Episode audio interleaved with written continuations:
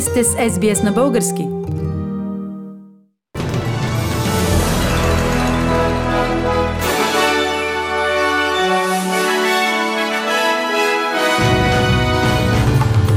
Новините днес, 10 декември 2021 година, Австралия достигна 80% на пълно вакцинирани.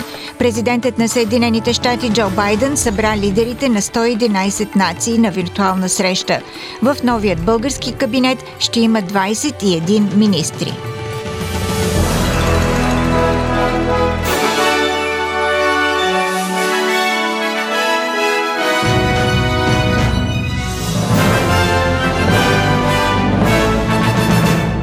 Всички австралийски щати и територии, с изключение на Западна Австралия, са достигнали 80% на пълно вакцинирани жители над 16 години.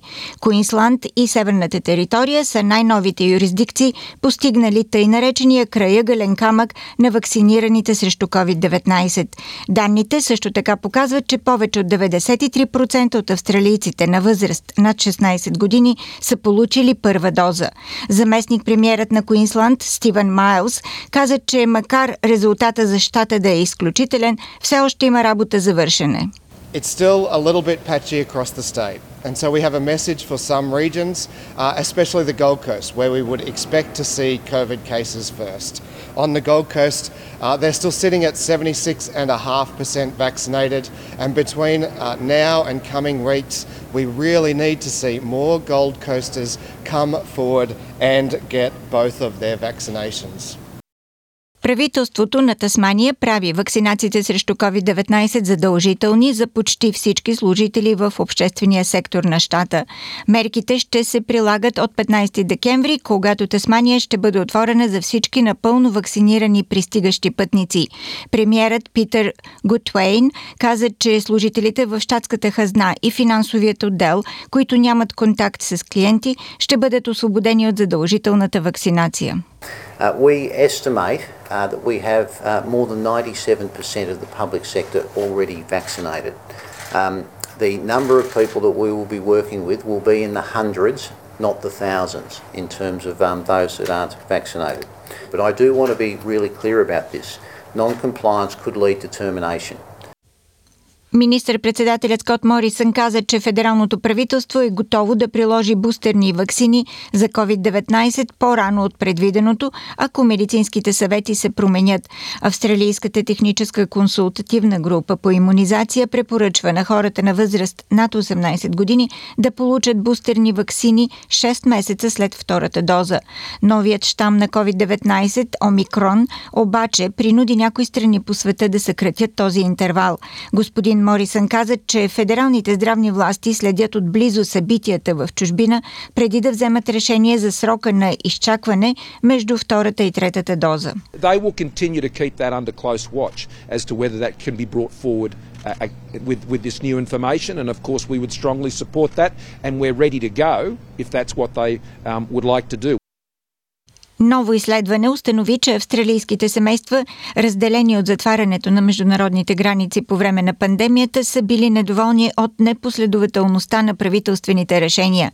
От Австралийската национална одитна служба казват, че службите не са успели да дават на кандидатите за пътно разрешение конкретни причини защо са получили отказ и не е имало адекватен процес на преразглеждане. В доклада на разследването се казва, че решенията, свързани с де-факто както партньори са били особено непоследователни, като процентът на одобрение е едва 12% между месец август 2020 и март 2021.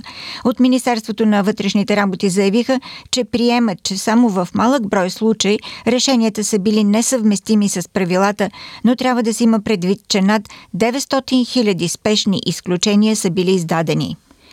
Три дози от ваксината на Pfizer и BioNTech неутрализират щама Омикрон, обявиха от компаниите производители на препарата.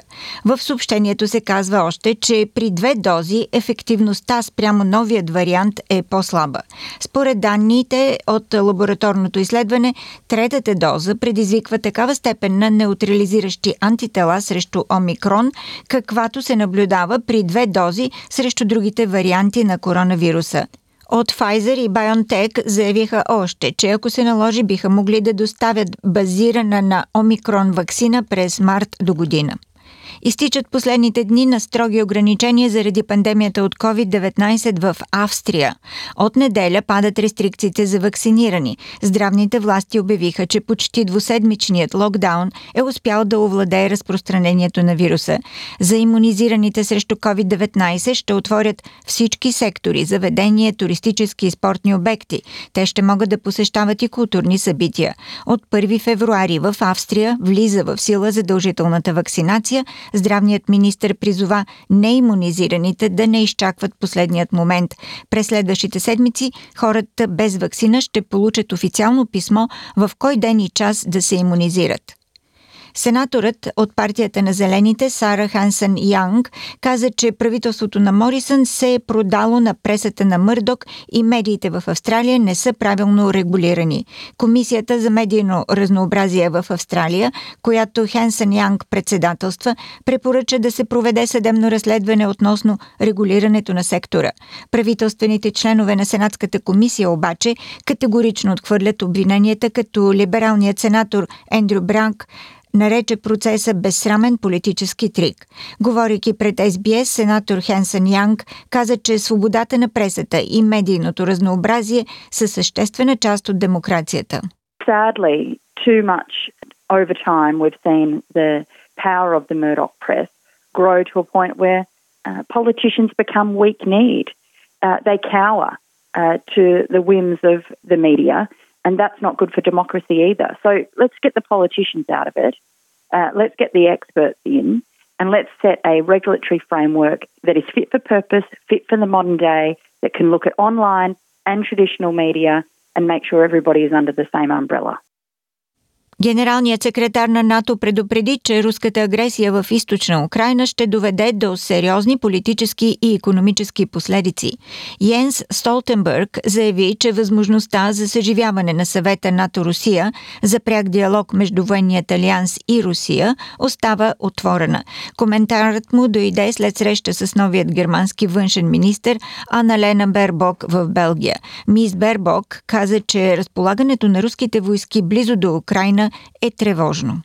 We are living in challenging times uh, as we see those days.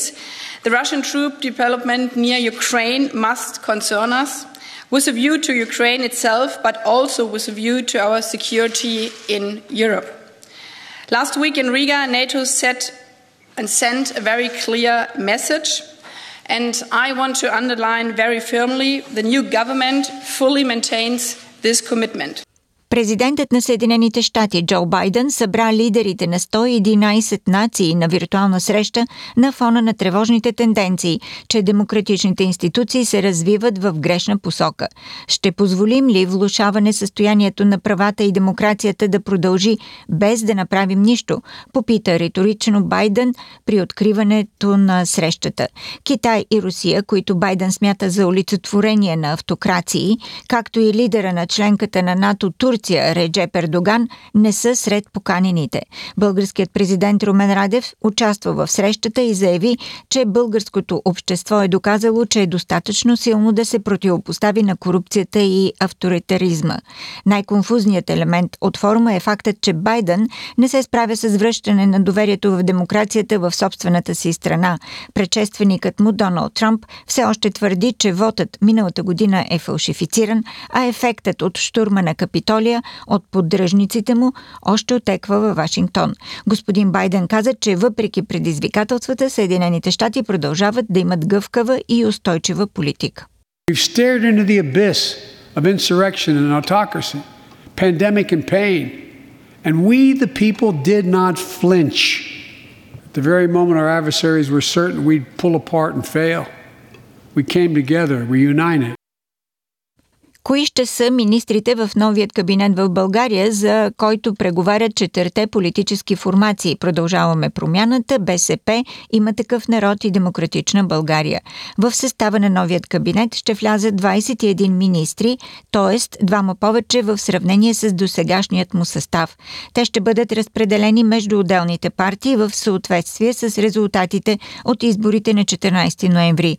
Формулата, която избраха бъдещите четирма коалиции коалиционни партньори е 10-4-4-3. След премиера ще има 5 вице-премиери. Бъдещият министр-председател Кирил Петков вече заяви, че иска да даде пълна свобода на всеки един от партньорите да определи отбора, който считат за най-добър за тези позиции. Предаде за БНТ Десислава Маркова. Със сигурност премьер ще е Кирил Петков от първата политическа сила. Съпредседателят на Продължаваме промяната Асен Василев по думите на Петков ще бъде супер вице-премьер и министър, който ще отговаря за финансите, економиката и еврофондовете. Сигурен е и другият вице-премьер от водещата партия Калина Константинова, която ще отговаря за ефективното управление. От останалите партии вице-премьери се очаква да станат лидерът на БСП Корнелия Нинова, която да стане и министър на държавните предприятия. От има такъв народ за вице-премьер и министър на регионалното развитие вероятно ще бъде посочен Гроздан Караджов, бивш депутат от реформаторския блок. Вице-премьер от Демократична България се очаква да е Борислав Сандов от Зелените, който ще е министър на околната среда. От посочените за министри, които не са отрекли поканата, са Асена Сербезова за министър на здравеопазването. Тя е председател на Фармацевтичния съюз. Сегашният служебен премьер Стефан Янев също не отрече, че е поканен за министър на отбраната. Служебният министър на образованието Николай Денков най-вероятно ще запази поста си. Служебният министр на вътрешните работи Бойко Рашков отдавна беше назован от Кирил Петков, че ще остане начало на министерството. От продължаваме промяната. За сега настояват министър на транспорта да стане Николай Събев, собственик на една от най-големите логистични фирми. Даниел Лорер е сочен за министър на растежа и иновациите. Тодор Мечкарски пък е спряган за човека в Министерството на културата. От има такъв народ се спрягат имената на Радостин Василев за министър на младеща и спорта. За външен министр се сочи Димитър Гърдев, който влезе в последните дни в полезрението на медиите с неточности в професионалната си биография. От Демократична България вероятно министри ще бъдат юристът Надежда Йорданова, която може да оглави правосъдното министерство. А като име за електронното управление се завъртя това на Божидар Божанов. Докато не мине Националният съвет, най-наясни остават имената на оставените на БСП министерства – Очаква се те да получат Министерството на труда и социалната политика, евентуално с имената на Ирена Анастасова или Георги Гьоков. Стефан Бурджев може да стане кандидатура за земеделски министр, Христо Проданов за управляващ туризма. Нова Зеландия ще забрани продажбата на цигари за бъдещите поколения. Всички родени след 2011 година няма да имат право да си купуват цигари и тютюневи продукти. Закона трябва да влезе в сила през 2025. Целта на правителството е младите хора никога да не започнат да пушат. Според закона в Нова Зеландия ще се продават тютюневи изделия с много ниски нива на никотин и все по-малко магазини ще имат право да продават цигари. Амбицията на правителството е страна страната да се освободи изцяло от тютюнев дим до 2025.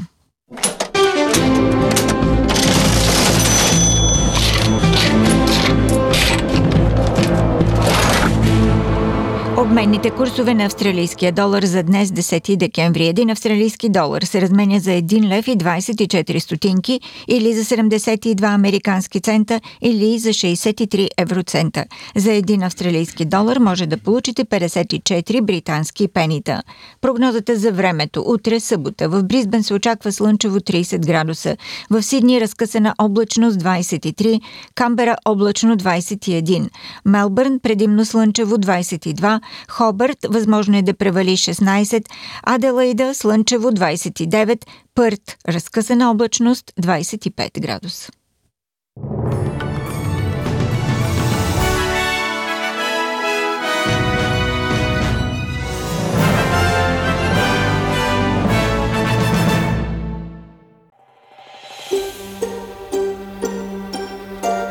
Харесайте, споделете, коментирайте. Следете SBS на български във Facebook.